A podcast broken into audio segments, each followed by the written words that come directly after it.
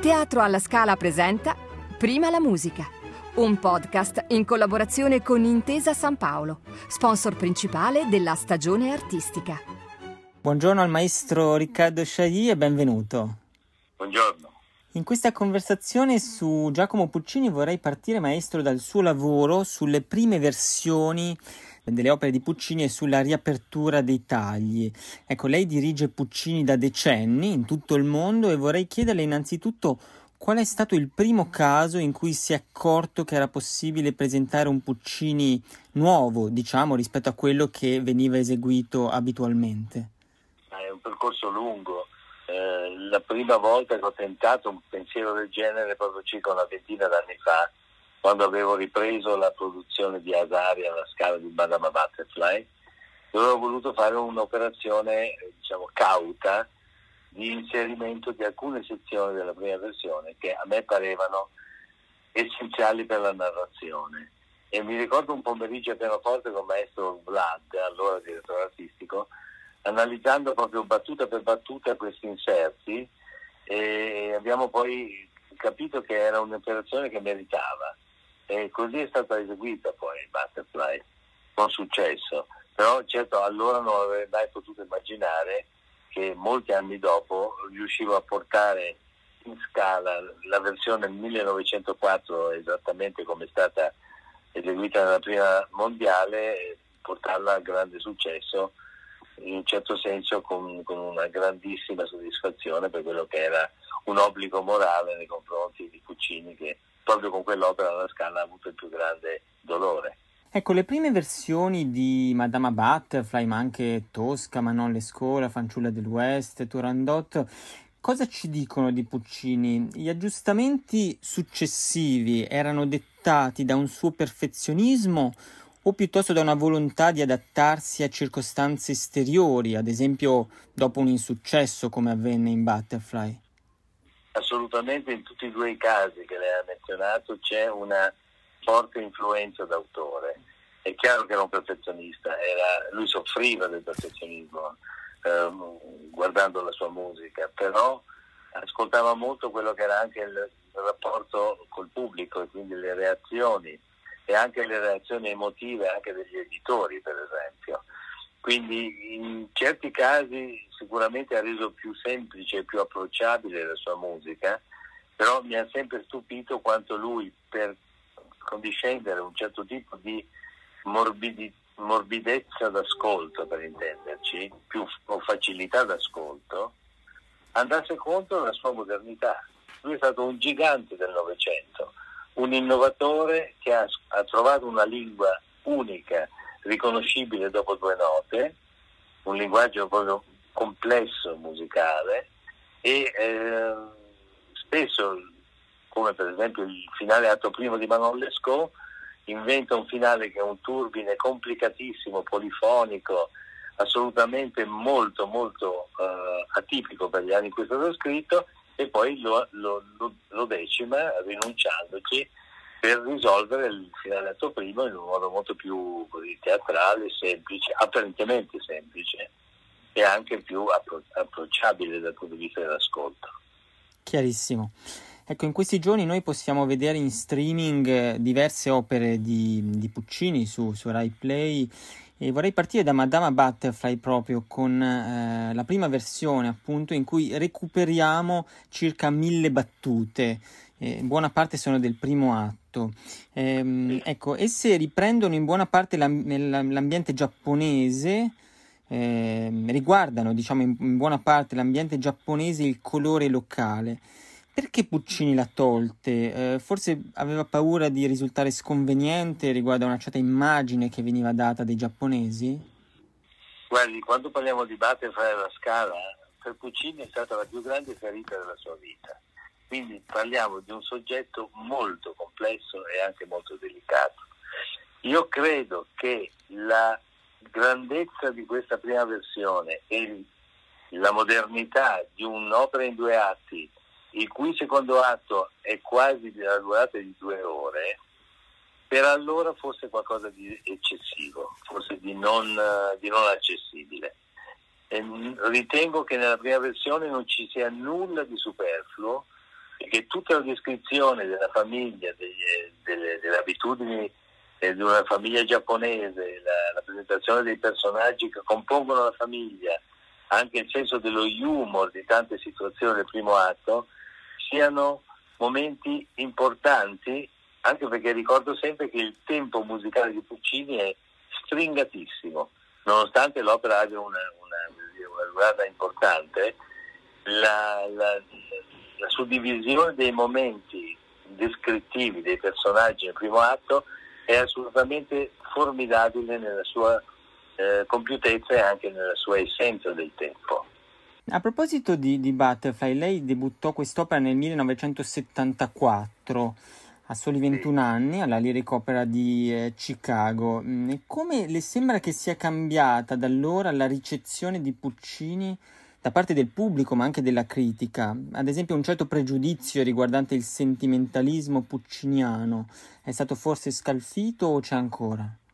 Quando lei mi, mi, mi porta alla memoria la battaglia del 74, pensi che avevo 25-26 anni lei si immagina per me cosa è stato andare a, a dirigere un'ottima orchestra, quale quella di, dell'Opera di Chicago, e l'impatto acustico di quella musica. La prima prova, io sono rimasto eh, stordito e sconvolto nel senso buono, ma assolutamente con una specie di, di continua agitazione interiore nei confronti di questo mondo sonoro.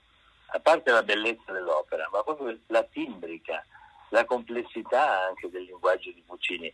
È una sensazione che porto in me da sempre e quando riprendo Butterfly ogni volta c'è un, in certo senso un ritorno a quel tipo di sensazione di stupore, no?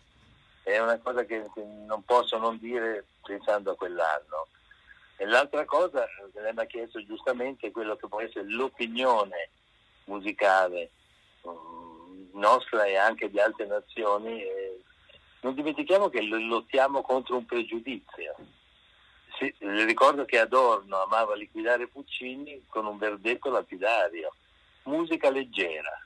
Ora, lei capisce che se Adorno partiva con questo tipo di attitudine, per quanto da combattere sicuramente, eh, insomma, la battaglia è stata complessa e lo è tuttora, perché ha creato dei grandi pregiudizi sbagliati nei confronti di un gigante del Novecento, che poi, voglio dire, porta gloria all'Italia essendo uno degli autori più eseguiti in tutto il mondo. Ecco, fra le opere che i nostri ascoltatori possono seguire in streaming questi giorni c'è anche La fanciulla dell'West, un'opera straordinaria e tutto sommato ancora, diciamo, poco conosciuta rispetto ad altre, forse perché contiene meno arie, ovviamente, rispetto alle altre e mh, mm, è molto difficile sia a livello musicale che per la messa in scena, proprio da portare, da portare eh, in scena. Eppure c'è un aspetto della fanciulla che potrebbe attirare molto anche lo spettatore non avvezzo, diciamo, al, um, al genere operistico, il modo in cui è costruita proprio, un modo che potremmo definire quasi eh, cinematografico, nel senso che la musica spesso anticipa crea una suspense anticipando anche frammenti di temi cruciali che suonano quasi come presagi. Un tipo, è un tipo di tecnica che useranno poi grandi compositori della musica da film come Bernard Herrmann e tanti altri, no? Giusto, giusto, sì. Cioè, guardi, le ricordo che Luciano Berio, con cui ero molto vicino e amico, che amava peraltro moltissimo Puccini, al punto che poi eh, ci ha unito l'esecuzione prima assoluta del finale di Turandot ma lui se, se, avesse continuato a vivere voleva, portare, voleva costruire un progetto che fosse un musical tipo per i teatri di Broadway di New York sulla fanciulla del West. Quindi riorchestrandola con un'orchestra tipo Broadway e mh, mm, facendo una, forse una specie di sintesi teatrale. Perché evidentemente lui aveva intuito quello che lei sta dicendo. E quindi la possibilità poliedrica di come anche ritornare su quella partitura straordinaria. Poi devo dirle da direttore d'orchestra, tecnicamente per me almeno, eh, di tutte le opere di Puccini, quella più complessa da dirigere, perché ha una, una, una struttura e una continuità ininterrotta, come tutte le sue partiture, di successione continua di di cambi di atmosfere, di stati d'animo e quindi di struttura ritmica eh, molto complessa da gestire nella quantità di voci parallele, per esempio nel primo atto, e anche le parti corali che si sovrappongono a quelle sinfoniche e strumentali. Se non ricordo male almeno, in conferenza stampa lei parlava anche della, anni fa, eh, della, della, ricchezza di tempi in tre, di tre quarti, anche della, della difficoltà di, di, rendere questo senso del, del tre pucciniano, no? Spesso quando, eh, noi, quando eh. noi, andiamo al concerto di, o vediamo alla televisione il concerto di Capodanno, si parla spesso di questa difficoltà del, del tre, eh, del tempo in tre straussiano, ma anche per Puccini forse vale un po' il discorso. Giusto, ho un'ottima memoria perché ricordo adesso di averlo detto il tempo composto per un direttore d'orchestra è sempre difficile perché c'è un te- una, terza, una, terza, componente della battuta che uno non può quasi mai dirigere oppure suddividere. È un problema di, che nasce dalla tecnica ma diventa un fatto profondamente interpretativo. Aggiungerei la rondine per complessità di questo tipo perché aveva eh, celebrato il valzer viennese Puccini con la rondine e ci si trova di fronte a questo ostacolo molto spesso in quell'opera. Eh, sicuramente sì, Fanciulla abbonda nel tempo composto in sei o in tre quarti o in sei quarti, però ecco, quello che secondo me è la cosa più importante da dire, la, la, la, la forza inventiva ancora una volta della strumentazione. In questo mi ha stupito che avesse accettato i tagli di Toscanini Mm. Puccini arrivò tardi alle prove di fanciulla a New York, per cui è chiaro che anche per, per rispetto e anche sensibilità non ha voluto interferire nei confronti dei tagli toscanini. Tranne che poi i tagli toscanini sono diventati quelli che poi sono andati in stampa ricordi. Quindi per, per così tanti anni, dal 1910, fanciulla si pensava che fosse solamente quella invece andando nei, nei cavò di Casa Ricordi ho avuto accesso alla partitura proprio anche segnata da, dalle, da, dai tagli di Toscanini e ho capito che c'era un materiale da poter portare alla luce. Chiarissimo. Ecco, nel contempo nella fanciulla dell'West noi vediamo anche l'estrema duttilità di Puccini nel creare una musica naturalmente che eh, dal punto di vista anche della drammaturgia sia tagliata sul personaggio. In effetti nella prima versione vediamo una fanciulla un po' più tenera e sfumata forse rispetto a quella sì, dei tagli di Toscanini. Sono d'accordo, sono d'accordo. Ha un'influenza questo tipo di, anche di ricerca di un'altra versione che può, dare, che può dare sicuramente la possibilità di ripensare anche l'interpretazione femminile in questo caso. È, è assolutamente così, sono d'accordo. Un altro tema che vorrei affrontare è quello dell'esotismo, che trovo un tema eh, ovviamente molto, molto importante e eh, su cui eh, è possibile riflettere ancora in modo forse nuovo. Eh, Puccini, come ad esempio Debussy o Ravel, è molto interessato ovviamente all'esotismo. Eh, l'esotismo è anche in parte una moda dell'epoca, eh, in opere come Fanciulla o Butterfly, ma anche ovviamente Turandot, egli utilizza materiali musicali del folklore locale, a volte li inventa, eh, quindi crea un folklore, e, ehm, però nello stesso tempo, nonostante le differenze di folklore, si può dire che, almeno io credo, Puccini rimanga sempre Puccini, in qualche modo crei un proprio folklore, anche quando noi mh, ascoltiamo uh, melodie uh, indiane orientali, ci accorgiamo che comunque L'esotismo è sempre un esotismo filtrato dal tipo di orchestrazione o di armonia pucciniana, o sbaglio? È, è proprio così, è giusto quello che dice, cioè ha fatto una ricerca profonda di tutto quello che poteva essere il genere di melodia di tradizione sia cinese che giapponese. È curioso perché quando Luciano studiava gli scritti di Turandot per poi costruire il suo finale, diceva a volte Puccini è più orientale degli orientali, nel senso che aveva talmente assorbito il linguaggio di questa musica e fatto suo eh, come, come percorso culturale di conoscenza e poi tradotto con la sua strumentazione e in questo era assolutamente insuperabile. Questo mi fa pensare a un altro genio come, come Georges Bizet che in fondo pur prendendo ispirazione dal folklore spagnolo, crea lui stesso no? quello che noi immaginiamo come, come, essere il folklore oggi. Sì. In modo in mo- mo- molto diverso. Sì, sicuramente, questo sì. Eh, secondo me bisogna stare anche attenti perché il folklore può dare sempre l'idea di qualcosa di estremamente superficiale e in Puccini non lo è mai. Tutto ciò che mm. può nascere da un'idea del folklore viene sempre tradotta e nobilitata in Puccini. Questo in tutto il suo teatro ed è un elemento su cui bisognerebbe riflettere ogni volta, cosa che io per quanto possa fare con me stesso quando sono responsabile dell'interpretazione è un problema che mi pongo studiando la sua musica. Certo, ecco, questa dimensione esotica apre eh, anche a una sorta di stato dell'anima che è pucciniano per eccellenza, nel senso che Puccini è, ovviamente attratto dal diverso, dallo strano come scoperta dell'ignoto e questo ignoto ovviamente è spesso l'amore, il sentimento amoroso, i personaggi pucciniani vivono spesso amori impossibili o che inizialmente sembrano tali come quello fra Minnie appunto e il bandito Johnson, no? Certo, certo. Quindi l'esotismo si lega, credo, anche a, a questo, questa scoperta dell'ignoto.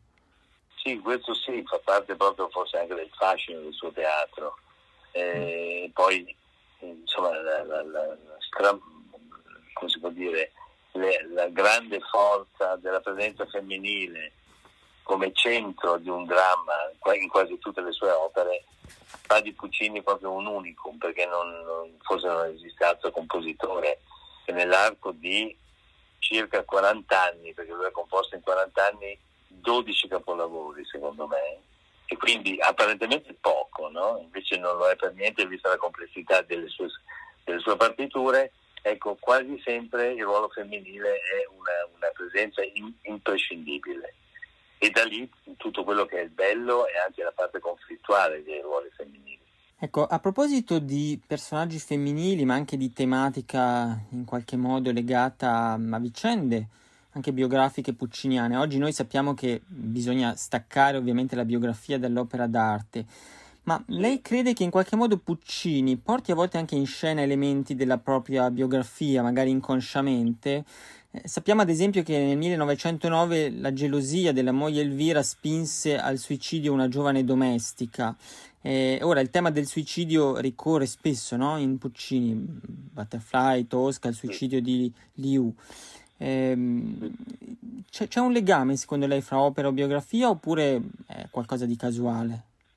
Io mi stacco sempre da questa idea. Sì. Eh, mi è stato chiesto tantissime volte, parlando di Gustav Mahler, eh, che ha vissuto tragedie parallele alla vita di Puccini, proprio di, della sua vita, che lo hanno coinvolto in prima persona, così come Puccini.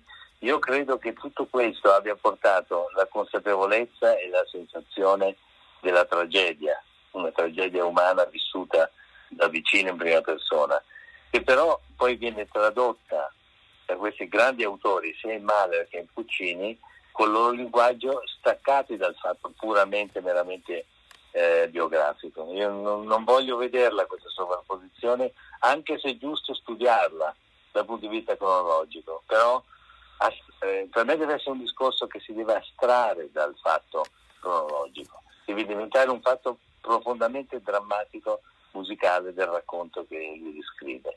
Vorrei chiederle anche eh, che ricordo invece ha del trittico eh, con, fatto con Luigi Ronconi, di cui tra l'altro fra poco uscirà un DVD, o sbaglio?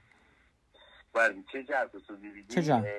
ti posso dire, Luca Ronconi è stato per me un, un, regista con cui ho fatto quattro produzioni differenti, da Mozart a Rossini e Puccini, eccetera, e, e Verdi. Quello che io trovo di quel, di quel, di quel trittico, che fu poco capito allora, quello che Luca ha voluto portare in palcoscenico. Io sono molto legato a quell'esperienza peraltro è stato l'ultimo lavoro che abbiamo fatto insieme, quindi non vorrei riprendere il trittico alla scala nel mio percorso, scali- eh, per, percorso pucciniano proprio perché voglio tenere quello come punto d'arrivo. E ricordo quanto anche con lui parlando delle, delle prime versioni ci fosse stato subito una, un assoluto eh, intendimento sulla volontà di dare sia al tabarro la prima versione del monologo di Luigi, così come eh, la prima versione del, della grande aria di Angelica, l'aria dei fiori. No? Assolutamente. Quindi, quindi una grande apertura e anche volontà di capirne il senso. E, peraltro realizzato molto bene registicamente, quindi sì, è, un ricordo che mi tocca nel profondo e amo molto quel, quel, quella produzione del trittico, sì. E a proposito della sua decennale esperienza con Puccini, come è cambiato in generale il, il, dialogo con i registi? Cioè, se dovesse pensare al cambiamento nel modo di rappresentare il modo di Puccini in questi anni, cosa le verrebbe in mente come, come cambiamento cruciale?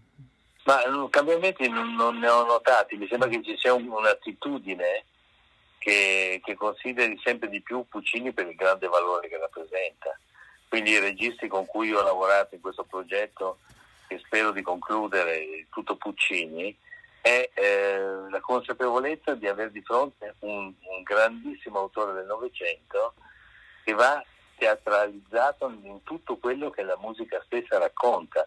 Eh, è perfettamente in sync con lo stato d'animo musicale, cioè la drammaturgia della parte del testo, quindi poi cantata, è talmente parallela e come si può dire, in sync perfetto con l'accompagnamento della parte sinfonica eh, strumentale che ecco, l'importante è capire registicamente che siamo di fronte a un regista, eh, scusi, a un compositore che ha un timing registico nella sua musica quindi siamo di fronte a degli scarti di tempo rapidissimi eh, a cui deve corrispondere l'azione scenica. Questo anche di eh, affine col, col tempo del cinema, assolutamente molto simile. A questo proposito, eh, noi oggi siamo coscienti che eh, Puccini, oltre che un grande compositore, era un drammaturgo molto esigente con se stesso eh, come lei ha ricordato, e con i suoi librettisti. Secondo lei è possibile che il suo teatro, così unico nella capacità di essere molto coinvolgente, immediato, ma anche molto sofisticato, abbia gettato dei semi che in fondo una nuova generazione di compositori d'opera deve ancora coltivare? C'è una sorta di discorso interrotto forse anche su, su un modo di fare opera che in fondo è unico, però che non è stato del tutto ripreso in qualche modo? È conflittuale eh, il rapporto con i librettisti, cioè sì. non è una cosa facile, anche per un compositore contemporaneo, credo. Cioè, se lei ha la fortuna di avere la copia anastatica del, libr- del primo libretto di Tosca, dove si vedono tutte, tutte le correzioni, le, le, le interruzioni, le aggiunte, le, anche tutti i dubbi che sono scritti da Puccini di suo pugno sul primo libretto, fa capire che non è stata una, una collaborazione, ma un autentico travaglio, capisce? Quindi una cosa sofferta e si sa molto bene, molto patita dai, dai, dai librettisti. Quindi tutto ciò che è teatro, quindi testo scritto per poi essere musicato da Puccini, nasce da un tormento, mai da una collaborazione serena. Abbiamo libri che raccontano al dettaglio le sue lettere. Quindi eh, io penso che questo sia sicuramente un elemento da recuperare oggi per il teatro moderno, eh, per i nuovi compositori, però sappiamo che sarà sicuramente una cosa che non avrà vita facile, ecco, questo sicuramente. Certo. E, ehm, tornando invece al, al, discorso sul mutamento del modo di percepire Puccini, prima abbiamo parlato eh, della musica, dei registi e vorrei chiederle anche riguardo alle voci. Questo mutamento da un Puccini percepito talvolta come sentimentale a un Puccini che invece oggi ci rendiamo conto essere pienamente novecentesco, eh, a volte addirittura espressionista, penso anche a quelle battute di Tosca che lei ha riaperto eh, in cui certo. troviamo un Puccini che quasi, quasi, si avvicina a Berg. Ecco, questo mutamento di percezione ha cambiato anche un modo di, di cantare Puccini, un approccio vocale, oppure oggi è più difficile al contrario rintracciare diciamo, il modo originale di, di avvicinarsi con il canto a questa musica. Mi fa piacere quello che lei ha appena detto, perché sono d'accordo che in quelle pagine riaperte di Tosca, eh, diciamo, l'ombra di Alban Berg appaia nel secondo atto eh, particolarmente. Cioè, il discorso della musica che possa avere un che di sentimentale e quindi di pericolo di kitsch o di cattivo gusto parte da noi interpreti, non dai, dai cantanti. Io dico noi interpreti perché devo analizzare me stesso ogni volta nel senso di saper calibrare quelli che sono i momenti di pericolo, di poter cadere nel tranello dell'autocompiacimento di queste cose. Accade con Puccini quando lo dirigo, accade con Tchaikovsky e con Sergei Rachmaninoff. Sono tre compositori che io costantemente ehm, paragono eh, tra di loro, pur amandoli follemente, proprio nel senso del limite del rischio che noi interpreti abbiamo del non capire e quindi del cadere nel tranello di quello che non si deve fare. Puccini l'ha detto e Ricci ha scritto un libro imprescindibile, no? dove dice tutto quello che voleva in prova e quanto andasse contro i direttori che andavano troppo lentamente, che si compiacevano delle grandi frasi, che la corona la consideravano un traguardo anziché un semplice passaggio, un lieve allargamento della partita stessa, cioè tutti sbagli interpretativi che hanno portato fuori strada anche gli ascoltatori causa interpreti. E questo è un problema che noi oggi dobbiamo imporci di analizzare battuta per battuta affrontando Puccini, che non vuol dire nulla, non vuol dire allontanare o togliere niente, non si toglie niente, ma bisogna avere il senso della misura. Questo secondo me è il punto fondamentale eh, parlando di Puccini. Verissimo. Ecco, eh, un'ultima domanda che, mm, anzi penultima, che riguarda Turandot, l'unica opera di cui finora non abbiamo eh, parlato, che inaugurò magnificamente Expo 2015, era il primo maggio di esattamente cinque anni fa. Oggi possiamo eh, rivedere anche quest'opera in uh, streaming e anche qui nella sua direzione noi abbiamo sentito in pieno questa dimensione novecentesca che ha punti di contatto con il mondo di Mahler, con Richard Strauss naturalmente, la Ariadne, la Salome, con il Baris di Mussorgsky, anche se giustamente lei ha ricordato anche una sorta di debito, diciamo, di Puccini nei confronti forse della Ida di Verdi, no? Quindi guardare al presente ma anche al passato. Sì, sa, a me fa piacere parlare con lei perché la sento ferratissimo e ha ascoltato con grande attenzione tutto quello che sto facendo e questa è una cosa, non dico rara, però una cosa che non, acc- non accade sempre. Quello che è secondo me importante è ricordare che il finale di Berio, su cui eh, Nicolaus Lenhoff ha creato una regia secondo me eccellente per eleganza di tratto senso della misura, non ha voluto rendersi un Puccini en travesti. è stato onesto e questo è quello che tanti non capiscono rispetto all'amato finale 1 o finale, finale 2 di Alfano. Alfano ha cercato di avvicinarsi ed è stato impegnati che così fosse al linguaggio di Puccini.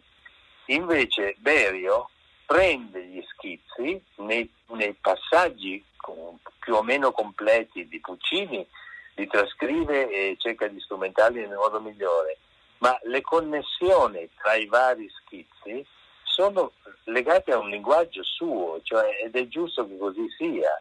Non, non ha voluto simulare nessuno, Luciano.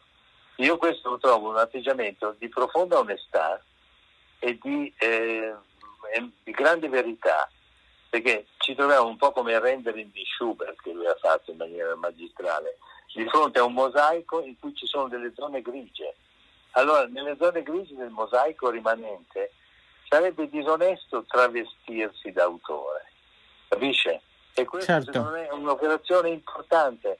Adesso in scala, parlando con Bayer, vogliono riprendere questa, questa Turandot e mi hanno chiesto, dice cosa pensi della versione da affrontare? Io non, non la dirigerò perché ho già tante altre incombenze, ma ho detto non dimenticate che quella produzione nasce, è stata la prima assoluta teatrale del finale di Luciano, per cui la regia di Lennox, anche se lui non è più con noi, nasce su quel finale, perché è anti-bombastico, anti-celebrativo e finisce con, con, un grande punto di domanda lasciando il corpo defunto di Liu in palcoscenico fino all'ultima battuta. Quindi eh, di questo oh, mi ricordo le discussioni proprio quando Luciano è venuto a seguire le prove ad Amsterdam con Leno, proprio l'idea di, di questa assoluta essenza, semplicità eh, e anche in fondo oh, questo senso di dolore, perché non dimentichiamo che le ultime quattro battute del finale di Berio includono un passaggio della melodia Tu che di Gel sei cinta, eh, affidato a clarinetto basso e contrabbassi, proprio per ricordare che eh, c'è un finale che sì, dietro è perché l'unione avviene tra i due grandi personaggi, ma al costo di una vita umana. È anche chiaro che eh, Berio nei due, nei due grandi sezioni diciamo, in cui l'orchestra rimane da sola parla il proprio linguaggio perché cercare di imitare Puccini sarebbe forse disonesto, nel senso sarebbe inutile, no? Eh, lo, lo diceva Luciano, assolutamente diceva l'abbraccio che non sia sicuramente erotico, l'abbraccio è il, il, come si può dire, l'ufficiale momento del disgelo, no? In cui questa donna impenetrabile e irraggiungibile arriva al contatto fisico, ma in un senso molto alto, molto nobile, molto profondo, tutto tranne che eh, cose di basso istinto, ecco. E questo devo dire Lenoff l'ha capito perfettamente.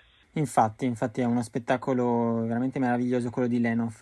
Un'ultima, un'ultima domanda che eh, riguarda il futuro. Eh, lei ha parlato anche eh, della volontà di riscoprire la prima versione di Edgar e in questo caso abbiamo un intero atto ritrovato, giusto? Giusto, giusto. È recente questa, questa scoperta ed è importantissima perché sono state tentate varie ricostruzioni no? Dal, dallo spartito in quattro atti, però fortunatamente adesso abbiamo la partitura di Puccini. Quindi Edgar è un progetto molto complesso che non ebbe successo alla scala e che quindi dovremo cercare, mi auguro come è accaduto con Butterfly, di trasformare in un grande successo. Questo però dipende moltissimo dalla qualità del cast, come in, in tutto Puccini, e anche di un regista capace di risolvere zone molto complicate del libretto di Evica. Però è un progetto che ancora è nella mia testa. Per il momento è stato intenso il mio passaggio pucciniano a Milano. Adesso con Meyer stiamo pensando, abbiamo un po' di altre idee e credo che la prossima puntata pucciniana dovrà essere Rondine, cosa meravigliosa e complessa perché anche lì abbiamo il grande dilemma del finale. Bene, allora aspettiamo con grande curiosità e io per il momento ringrazio moltissimo il maestro Riccardo Sciagli per la sua ricerca, per l'arte con cui ci arricchisce così tanto. Grazie mille. Mi ha fatto piacere parlare con lei. Buongiorno. Buongiorno.